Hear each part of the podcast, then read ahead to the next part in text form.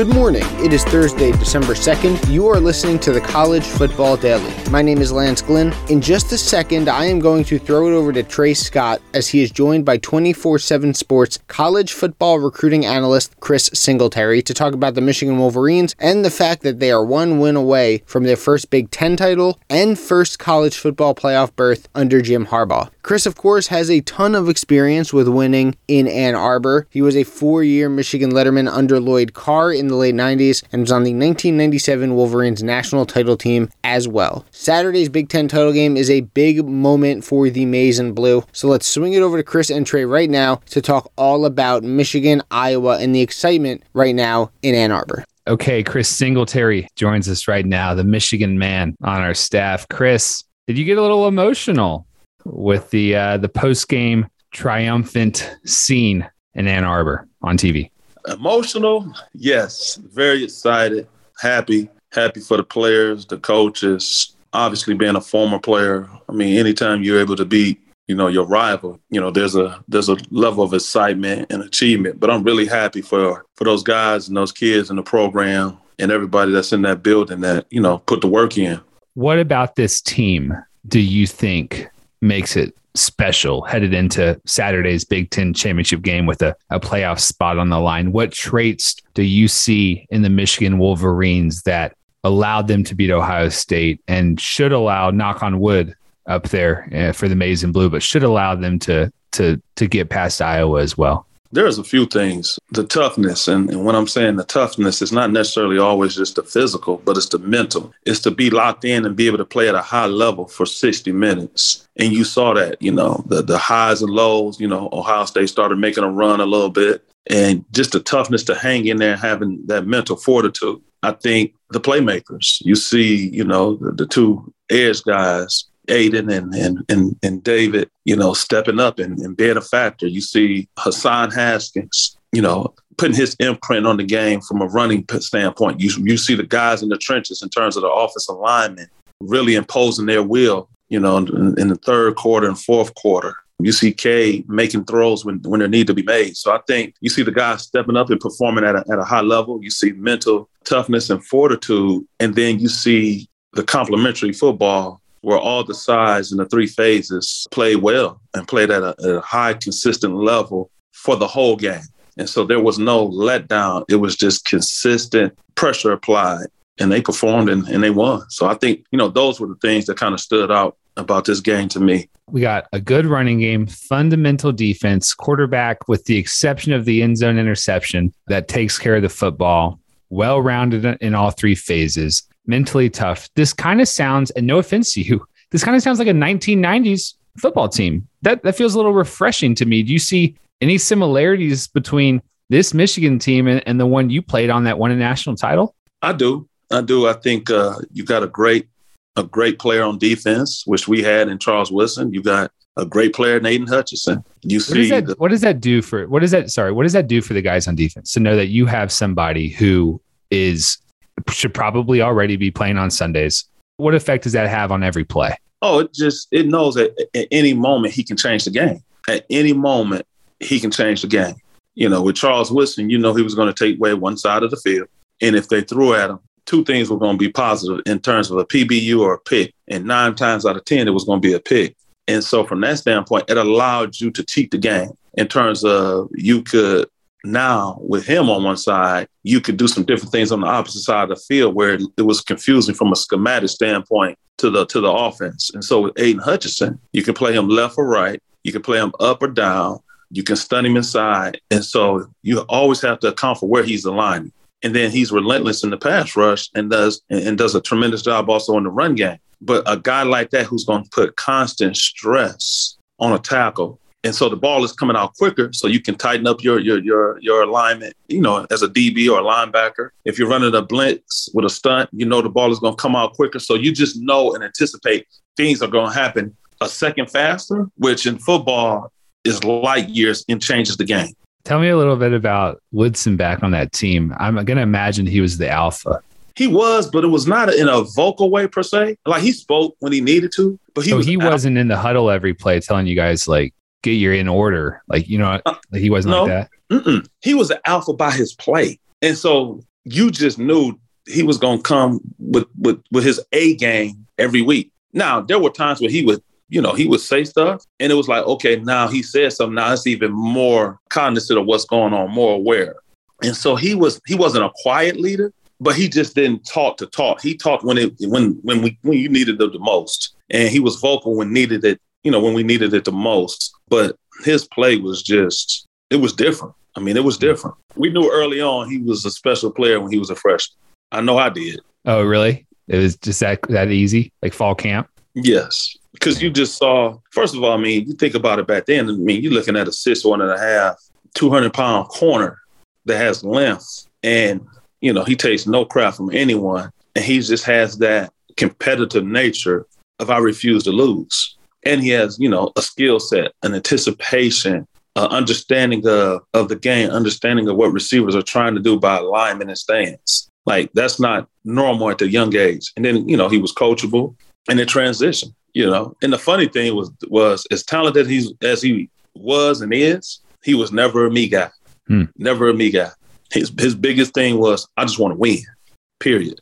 It wasn't the Heisman, it wasn't the Thorpe. I just want to win. I was reading the um, Better to Be Feared book uh, by Seth Wickersham on, on the Patriots and, and Tom Brady. And I don't know how how many years you crossed paths with with Tom in Ann Arbor, Chris. But I know the yeah. quarterback battle with a few different guys kind of loomed over his time there, and and only recently has he sort of embraced Michigan and, and kind of been able to to fall back in love with it. What what does a quarterback battle complicate on the roster? Because I think I think Michigan has handled this one so perfectly. I mean, we spent all offseason saying it's only a matter of time between uh, before JJ McCarthy takes that job. Maybe by right. week two, it'll be him versus you know Sam here, Washington versus um, versus Michigan, and he mm-hmm. comes in and he looks fantastic. And I know he had those fumbles against Michigan State, but this feels it feels like Cade McNamara's offense. So you know, in, in, a few weeks we can talk about what does this mean for the transfer portal and all that stuff. But it does feel like like Gattis has really handled this well, and I, I would imagine to you that's sort of a, a landmine averted. No doubt, no doubt. I mean, it's it's it's you know it's the it's one of the positions where only one guy can play. And so, from that standpoint, when you have a bunch of high level talented players, but more importantly, competitors, you know, you have to sift through that and to to try to address at the end of the day what's the best for the team. You know, not not not what's best for the specific player, but what's best for the team and the other ten guys and the fit and what you're trying to accomplish from a, a offensive standpoint and execution and things of that nature. So it's just it's unique. It's definitely unique in terms of that being the, the one position that you normally don't rotate. So when you have that guy, he's the guy. If I'd asked you in August what happens with quarterback, what would you have said? I would have said it would have been Cade. And then at some point in time, if he's not, you know, performing to the standard that the coaches, there there was going to be a change. And I know that, you know, obviously probably coming out of uh, camp, it was a close competition. So I was uh, I would say that the leash per se would have been short. But you know, I played with a guy and we won the national championship with him. And at the end of the day, it wasn't always pretty, but it was consistent and we won. And so Griese. it's hard it's hard to make a move. Yes, with Griese. So it's hard to make a move when you're winning. You know, and you're winning and you're performing and you're making plays when they need to be made. And so hmm. stats and numbers are great, but what is the buy-in of the team? What is the buy-in of the offense? What's the chemistry like? What's the intangibles? Those are the things that a lot of times are forgotten when when you're looking at that position will the guys play for him? You know, all those things are, are, are what makes really good quarterbacks and championship teams. Uh, last few things for you. Jim Harbaugh took the pay cut, but kept his job. Does that give anyone a chip on their shoulder, Chris, or do you think he was just happy to keep it? no, that's a chip on your shoulder. Yeah. I, okay. That's a chip on your shoulder, no doubt. Because you want to show your worth and your value. And you want to show that you want to you want to anything in life you want to put your best foot forward. And so i'm sure you know that that jim wanted to again and and thus far you know they've done it is put his best foot forward with this team and with this program. If you're his agent do you ask for the salary to come back in a few weeks? What do you think? Yeah. You have i mean why, go why back to eight. Yeah maybe higher with all the i mean i mean, I mean he's he, he's a game away from the playoff. Yeah so i mean i mean i would hope his agent would. I mean that's if he if he doesn't, something's wrong. I would assume that there's going to have to be a conversation had once this is all said and done on what it's going to look like going forward. kind of think that that the whole Jim Harbaugh situation has just sort of been a lesson, the like a life lesson. Is that I'm being a little sappy about it, but the patience and the determination. And uh, he had the sunglasses on after the after the the win, but you could tell he was like about to go have a moment. And then you know he takes a pay cut and he he he's probably going to earn it back and then some. I think that's pretty cool. Like we can we can point to this as as a I don't know if a person to emulate, but a situation to to emulate. Oh, it's no doubt. It's definitely a, a, a situation to emulate in perseverance and in work ethic and you know seizing the moment a lot of different things. And so uh, there are a lot of life lessons within this. You know you could have went you know the team and him could have went the other way and but no he kept you know kept those guys locked in. I think the changes that they made you know on the coaching staff obviously and and off the field and the support staff have paid dividends. And so it's trending definitely in the in the right direction for sure. All right last question. Michigan 10 and a half point favorite over iowa how nervous are you going to be when you wake up on Saturday morning? Nervous or excited? Okay, excited. You're you're feeling it. You you feel good. Yes. I mean, it's never nervous. It's the excitement to be able to have the first time that they play in the game and in, in the championship. It's a, a, nervous energy per se for kickoff, but nerves, you don't have nerves in terms of, uh, of fear. It's more anticipation of you're ready to get it going. You're ready for kickoff. Instead of playing at, I think it's what, out here in Arizona, the game will come on, I think it's six o'clock. You wish you were playing again at high noon. You're chomping at the bit. You ready to go. It's go time, period. It's go time.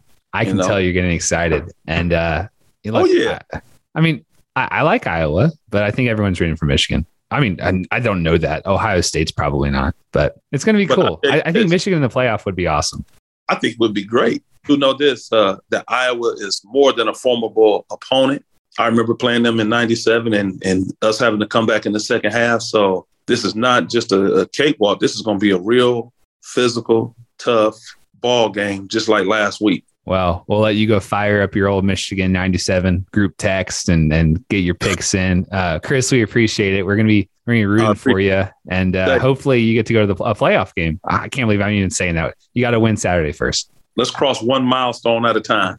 All right, that was Trey and Chris talking about Michigan's big opportunity ahead of Saturday's Big Ten title game against Iowa. The Wolverines are a win away, yes, a win away from locking up a spot in the college football playoff. If I told you this was possible at the beginning of the season, you probably would have thought that I was crazy. Make sure to follow Chris on Twitter at csing57, and of course, tune in tomorrow as Trey will be breaking down conference championship weekend, everyone's last opportunity to impress the committee and grab one of those four spots in the playoff. For Chris Singletary and Trey Scott, I am Lance Glenn. We will talk to you tomorrow for the next edition of the College Football Daily.